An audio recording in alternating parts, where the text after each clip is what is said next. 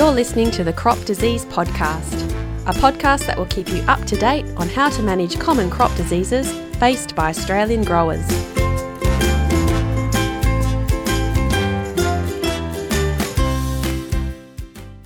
Do you ever wonder what's happening in other parts of the country? How others deal with crop disease issues or other general agronomy issues? Well, you're in luck because in this podcast, we're going to take you on a quick trip across four different grain growing regions. Hello, it's Megan Jones from the Centre for Crop and Disease Management, and I'm going to get the latest seasonal updates from three agronomists and a pathologist from WA, South Australia, Victoria, and New South Wales. Not only that, we'll be checking in again with them all in a month or two to see how their activities and issues have progressed. So stay tuned for that. Also with me on this journey is my co-host and CCDM's fungicide resistance expert, Fran Lopez Ruiz. Welcome to the show, Fran. Hi, Megan. How are you? Oh, I'm great, thanks, Fran. How are you? I'm just um, enjoying the, the season. Plenty of stuff, new stuff to do. Oh, that's brilliant. Actually, talking of that, what, what is going on with you at the moment? What, what kind of work are you up to at CCDM? We're doing a bit of um, everything. Um, so obviously, we've got the typical stuff that we that we've been doing for a long time, like um, detection of resistance, the characterization of the resistance. Uh, we do a lot of diagnosis as well. Um, we do um, uh, a lot of extension. A uh, big project on extension of fungicide resistance across the country has been quite successful. We're doing yeah. some uh, experiments in the field. So something that we got a lot from the industry uh, in terms of feedback is, hey, could you could you do research that is a bit closer to the field reality, right? So it's really good that you do that stuff, you know, in vitro, but could you do things, you know, in planta? So we're doing we're doing a lot of that at the moment. So for example, we are spraying um, little plots with uh, specific genotypes of diseases that we know that are resistant to particular chemicals, and then we are spraying those chemicals so that we can actually see what really happens in the field, you know, and not in that in vitro environment, so controlled. And lastly, we're doing a lot of modeling. Um, I have to say it's quite boring, but you know it's required. so we need this modeling so that we can inform uh, our hypothesis and also management going forward is really important. So we do it. Oh, geez. So there's a lot on your plate at the minute, would you say? Uh, it sounds like a lot. well, yeah, it is a lot, yes. So, as I mentioned before, I spoke to three agronomists and a pathologist from different regions of Australia. I asked them all what they're up to and what disease issues they're currently dealing with. Shall we listen to what they said about that? That would be great. So, starting with WA, agronomist Dan Taylor from DKT Rural Agencies covers the central wheat belt. Dan, can you tell me what's happening in the central wheat belt and what diseases are around? Uh, there's a bit going on. We've um, we've had a bit of a dry spell through our area um, recently, and so we're you know trying to manage nitrogen uh, in crops without sort of going overboard, and and um, we've had a few sort of disease issues pop up, which we're just starting to get our um, heads around for how we're going to manage going forward. Okay. Now you mentioned disease issues. Can you go a bit more into that? Yeah. Well, we sort of on the western end of our area. Uh, probably two weeks ago, I found some uh, powdery mildew in wheat. Uh, now the wheat was actually only at about the four leaf stage, uh, which was sort of quite surprising to find it that early. Um, the wheat did have some fungicide underneath it, so some uh, uniform, which is an azoxystrobin metalaxyl um, based product. So very unusual to find powdery mildew that early with a fungicide uh, product like that on it. Are you going to keep an eye on that?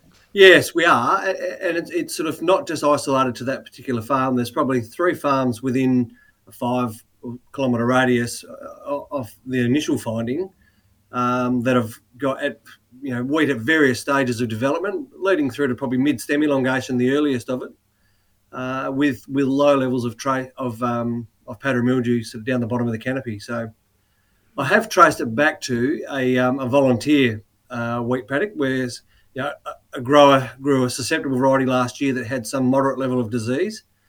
Uh, and then we've had some early rain this year. Volunteers have germinated.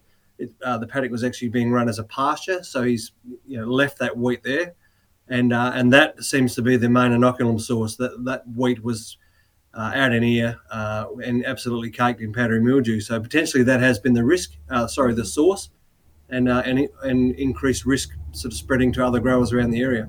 Thanks, Dan. Now moving to South Australia, I've got agronomist Sam Holmes from Central Ag Solutions who covers the Yorke Peninsula. How are growers growing in your region, Sam? And are they facing disease issues yet? So, well, we had a bit of a late break this year, um, and really no rain up until the start of, uh, or the end of May, start of June, and then it's been really wet since. So, um, a bit slow going, but now, um, yeah, flat out weed inspecting and checking for diseases and, and, and the normal agronomics, and, and farmers are really just starting to get into the paddocks. Um, it's it's sort of the busy time now over the next yeah month going forward for the rest of the season. So you mentioned disease issues. What kind of diseases are popping up at the moment? Probably wheat, just starting to see a little bit of Septoria tritici just right down in the bottom leaves um, of some wheat paddocks, predominantly the wheat on wheat paddocks. A little bit of net blotch actually is sort of showing up in some barley, particularly down south again, which it's a bit frustrating because we've had a few good years where we haven't seen too much of it. So um, that's got me a little bit concerned, and, and I suppose even some of the earlier crop, like the younger crops, I suppose, uh, just got a few yeah net blotch spots on them that, that, aren't a major issue at the moment, but will be a bit of a concern going into the spring if, if conditions are conducive for sure. A um, little bit of ascochyta in lentils for those that grow lentils. Um, but uh, we're a bit of a hotspot for that, so most other areas probably wouldn't see that. Thanks, Sam. Now, moving around the country to Victoria, I have agronomist Greg Toomey from Nutrien Elmore. How are growers going in your region, Greg? Uh, so, for us, it's um, early to mid season of our cropping season. At the minute, we're um, probably mostly finished our canola spraying. It's uh, mostly TT canola in this district. Uh, and then um, we had a pretty heavy pre emergent program on our cereals, so haven't done much there yet. Starting to look at doing grass sprays in our legumes. So that's probably what's keeping us occupied now. Great. And what's the um, the season going with rainfall? Look, it really couldn't be much better at this stage. We've had um, early break, um, consistent rains, and um, last week we would have said we're a bit wet in some parts of the district, but uh, fine week this week, and we think that um, everything will be trafficable by the end of the week, and, and much of the district is trafficable now. So there's quite a bit of urea going out um, on uh, our canola crops and maybe the first round on our cereals as well. Thanks, Greg. And finally to New South Wales, where I have cereals pathologist Stephen Simpfendorfer from the Tamworth Ag Institute, who covers the northern New South Wales and southern Queensland regions. Stephen, what are growers up to in your region, and can you tell us a bit about their disease issues? They're really on the cusp of deciding whether they're going to continue trying to get a winter crop in or uh, stick with what they got and roll it over to summer crops. So yeah, in some areas it's very patchy um, across here on the east coast in New South Wales. So some areas have got you know a fair proportion of their winter planned winter program in. Others have really been struggling with just the wet weather not letting up. So very wet soils, a lot of waterlogging hard when you've got a full bucket of water in the soil, but you just can't get the opportunity to put the crop in. So yeah, a lot of lot of uh, pictures of bog tractors. Yeah, it's quite quite amazing. You'd think it'd be another cracking year, but um, yeah, certainly sowing's been a real challenge this year. Wow, yeah, sounds like a real challenge. And are they facing disease issues at the moment? Yeah, there's uh, this is quite topical too. So yeah, there is some disease issues around. So crown rust in the oats would be the main one um, that that's kicked around. So you know, and that was oats that got in earlier in the program before you know while while uh, paddocks were trafficable, and uh, warm conditions really saw that take off a bit. So yeah, that's the big one. The other big one is with a lot of waterlogging, and we're off the back of two big years, and urea prices are high. Is a lot of uh, N deficiency in crops and massive potential there for misdiagnosis. So, yeah, certainly de- dealt with a number of cases, and that's our real communication campaign at the moment. Is you know just because it's yellow doesn't mean it's yellow spot and leaf disease. So, really trying to you know educate on what exactly the difference is. So, we don't see that general widespread yellowing of lower canopies with, with disease. You know, that's more an indication of uh, nutrition issues.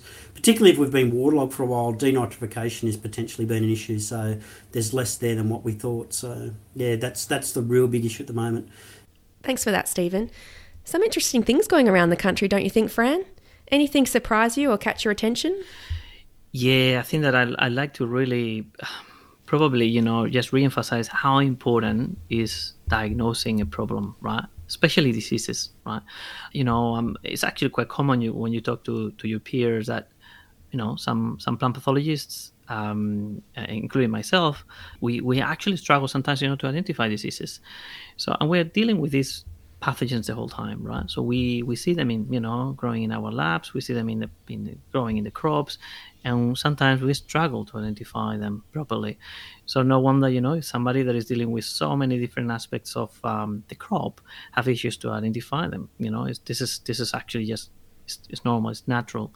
So diagnosing a disease is critical, and I think that is something that we have to keep an eye on.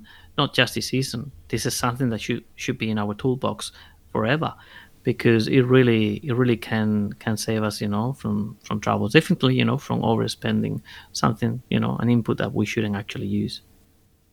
Yeah, that's well said. Thank you, Fran. And I liked his little catchphrase if it's yellow, doesn't mean it's yellow spot. Absolutely. Okay, well, now let's move around the country again and hear about the kind of management strategies they're recommending at the moment and what to keep an eye out in the coming months. Does that sound good? Yeah, let's do that. Okay, so let's start again in WA central wheat belt with Dan Taylor. Dan, what management strategies should growers be thinking about in your region? And is there anything we should be keeping an eye on right now? Uh, a lot of our early sown cereals are just approaching stem elongation. So, from a um, disease and insect management point of view, we're just starting to probably pay particular attention to some of those things. Um, you know, spot top net blotch in barley uh, is starting to show up now on some of the untreated crops. Uh, and we have also we do have some powdery mildew in in barley varieties like Buff, which are a little bit more susceptible. Um, so uh, the other thing we're keeping an eye on is insect pests like uh, cereal aphids. Uh, just over the weekend, I found Russian wheat aphid uh, in some winter wheat south of our sort of town, Cunderdin, uh, and they have been found in the area around us in the previous weeks. So I think that is something that's really going to pick up in the next little while is trying to manage both fungal disease and insect pressure. Yeah, sounds interesting. Is there anything different happening in the region at the moment that's worth keeping an eye on? Probably that early infection of powdery mildew is, is not something we're used to. We typically, in years past when we've seen it, it hasn't rolled up until mid to late stem elongation, which, you know, from a calendar point of view is probably late July, mid August. So, uh, yeah, that, that is something that p- people will need to be aware of because if, if infection is happening around the place and, and disease is spreading, there's potential there for the disease to become quite invasive right across the region if not managed. So we're encouraging our growers to get on the front foot and, and see exactly where your crop is at as far as the disease presence goes and keep a particular eye on crop timings and, and be preventative with fungicides as opposed to trying to, if they're required, uh, as opposed to trying to be reactive and, and come in when it's too late and the disease has already got a foothold. Sounds great, Dan. Now moving on to South Australia's Yorke Peninsula with Sam Holmes. Sam, how about, how about in your region? What management strategies should growers be thinking about? And what should we be keeping an eye on? Oh, well, probably as much as anything. Um, uh, well, herbicides are the, the main bit at the moment, but um, probably just monitoring, you know, constantly for disease, really. And, and we're all a bit slack. We like driving around and don't actually get out on our hands and knees. So probably actually getting down a bit low and actually picking some leaves and getting a bit better handle on what disease levels there actually are there at the moment. So probably that, and probably just having a bit of awareness of what you know fungicides they're going to need to have on hand going forward. We're in a bit of a tighter supply um, dynamic in the world at the moment, so just making sure they're across what pesticides they're going to need going forward and, and have that covered for us in our region, we're probably getting a bit frustrated with a few guys. We've got um, that seem to be causing a bit of an issue, which is a insect that normally lives underground or lives, you know, and eats organic matter, but it's actually chewing off um, large areas of um, paddocks with lentils in them at the moment. So that's probably giving us the most grief in some some areas where yeah we're not sure there's nothing registered or anything to do about it. So it's a bit of a battle that's continuing to increase every year, I suppose. Oh, so you've had this is worse than last year? Um, yeah, so we've normally always had a little bit of an issue in dry starts, um, but even once we've had the rain, they've been giving a yeah, still damaging big areas of paddocks where you don't actually notice until it's everything's up and they're still not emerging in those patches, and then you go scrounging around on the ground and and find lots of little five mil slaters chewing them off under the ground. So yeah, it's a bit frustrating. So yeah, I'm not sure what the answer is because we don't want to be using pesticides or insecticides just willy nilly, you know, for the odd case when they do show up. So I'm, I'm, I'm struggling to understand how I'm going to handle that going forward. But yeah, it's a bit of a battle. Okay, thanks, Sam. Let's move on to Elmore, Victoria with Greg Toomey. Greg, what sort of strategies should growers be thinking of and anything worth keeping an eye on? Um, I, look, I think to be honest, the, the thing that they need to be thinking most about is their nitrogen inputs. You know, um, this is the third strong grain growing year in a row, and so unless you've got a heavy uh, legume base um, in your pastures that you're cropping those paddocks, or you've got um, very good uh, legume component to your cropping operation, there are going to be some very low nitrogen levels in the soil. And we're actually at the minute um, doing deep soil nitrate tests to um, ascertain what we do have there because urea is dear this year and you know it may be quite quite eye-watering to um, be told you need between 250 and 400 kilograms of urea to grow the sorts of yields that we think we should expect from this sort of rainfall year if the outlook um, stays favourable. Is there anything different happening in the region that's worth keeping an eye on? Uh, so this has been a, a, big export oat and hay area. Um, export oat and hay is back this year with grain prices being so favourable. There was a bit of a swing away from export oat and hay. Um, so that's tended to um, be replaced by canola, uh, to some extent cereals and also pulses. So I think that um, marketing of pulses for us is uh, not an area of strength, I guess. Um, you've got to be patient when you're marketing pulses. Um, canola prices have started to come off quite a bit, so fellas, I guess, are a little wary of what the prices were when they were sowing versus what the prices might be at um, harvest time. But in general, I think um, it's, it's really now going to be about disease management uh, through July and August and into September um, and, and nitrogen management. I, I, think that's the key thing is, is nitrogen management. Great, thanks for that, Greg. And finally, we move up to northern New South Wales and southern Queensland with Stephen Simpfendorfer. Stephen, is there anything we should be keeping an eye on in the coming months in your region? The, the thing to keep an eye on is we've, we've had delayed sowing. So if we couldn't get it in before this rain started and we just couldn't get on paddocks, then, you know, we're a bit delayed. So we've got a real gap in our growth stages of crops. And I think that's going to create big pressure for rust, um, you know, throughout the season. So that early stuff that's in, if it's not managed well, you know, you're going to have plenty of spores and pressure from that onto crops that are going to emerge much later that are very susceptible at those early seedling stages um, that going to need you know to keep an eye on those uh, through that stage. Yeah, the other one too is I think um, yeah we're really running on the on the back of we we depleted our soil nitrogen reserves in a lot of situations. So as we talked again, just to reiterate, that's going to cause some issues with with diagnosis this year or misdiagnosis is the real thing. So yeah, that's going to be a real challenge going forward, which we're we're acutely aware of and keeping an eye on and yeah, really really trying to get the message out there. So yeah, we'll have a, a a big effort this year of, of going out to field days and also you know through multiple GRDC mechanism etc to make sure we're getting the diagnosis right we can and the appropriate managing you know in place where we can. So and just to say again yeah we're here to support industry. That's our role. So if you have issues or have concerns then yeah our job is to help you through that thought process. So we know a lot about a little I say excellent. Sounds great Stephen. Well there you have it Fran. A lot of differences there but also a lot of similarities Sounds like nutrition and managing disease, pests, and weeds seem to be the key activities around the country right now. What did you think about those references to disease issues? Yeah, absolutely. Lots of uh, similarities. Um, because, you know, um, well, something that we have learned, you know, is that problems in a particular region are not just limited to that region. So, um, and I think that it's actually quite important that, for example, uh, something that Dan was saying, identifying the source of a particular issue is really crucial. You know, when it comes down to to identifying where the inoculum source is actually coming from in terms of you know when a disease is is affecting a particular region. I think that that's really critical, uh, but it's actually quite complicated. But I think that he did a very good job. So now that you know where the problem comes from, you probably can uh, design a better plan to control it. And something as well that actually you know is important to to mention is in South Australia, we know that for those three diseases that Sam was talking about, septoria, net blotches, and ascochyta, so there has been resistance identified. So probably something that um, the industry really need to keep an eye on in that region is, is resistance, right? So, um, but you know, there are solutions. Um, we know what the solutions are. There's plenty of information out there. So I think that is is quite important that we are aware that there that there is information that we can change our management practices. We've done that before. Um, there being outbreaks not just in South Australia but also in Western Australia and and in in other in other regions.